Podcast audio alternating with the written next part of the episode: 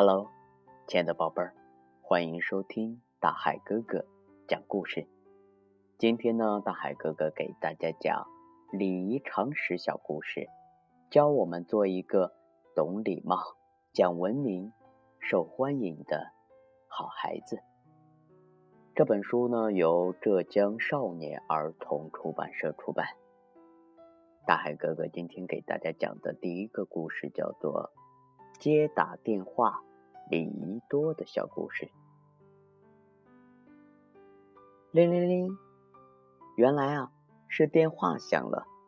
小米赶紧跑过去接，一听到是外婆打来的电话，小米啊激动的说个不停：“嗯，外婆，我是小米呀，爸爸有没有跟你说过明天？”我们要到你那里去过周末，你有没有准备我最喜欢吃的糯米糕？那只淘气的吉娃娃怎么样了？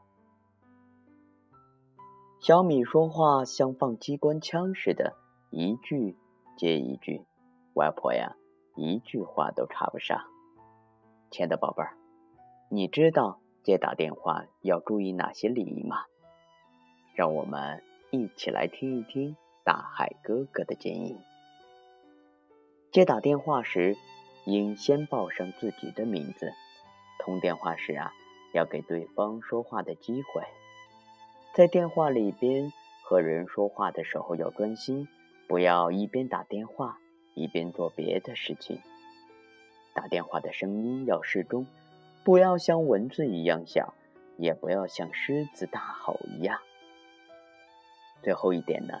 挂断电话时，动作要温柔，不要用力摔打电话。亲爱的宝贝儿，宝宝接打电话时，可不能像小米一样拿起话筒就说个不停，应该听听对方想说些什么。如果我们打错电话了，那要怎么办呢？有一个小朋友叫果果，他给好朋友小美打电话。果果拨打完电话号码以后，等了很久才有人来接听。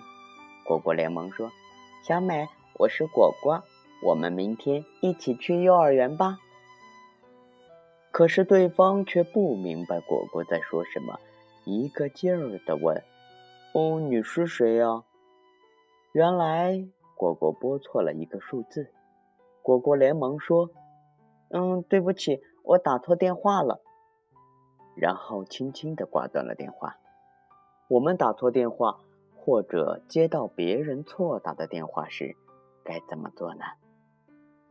第一点啊，发现自己打错电话时，要说“对不起，我打错了”，不能什么都不说就挂断电话。第二点呢，接到别人错打的电话，要友好的告诉对方打错了，不能发脾气、骂人。或说脏话的，亲爱的宝贝儿，果果不小心拨错了电话，可他在电话里呀，非常的有礼貌。如果是宝贝儿打错了电话，也要像果果一样礼貌的道歉哦。亲爱的大朋友、小朋友，无论是在家庭、学校，还是在各种公共场所。要想成为一个德才兼备的人，就必须拥有得体的举止、礼貌的言谈。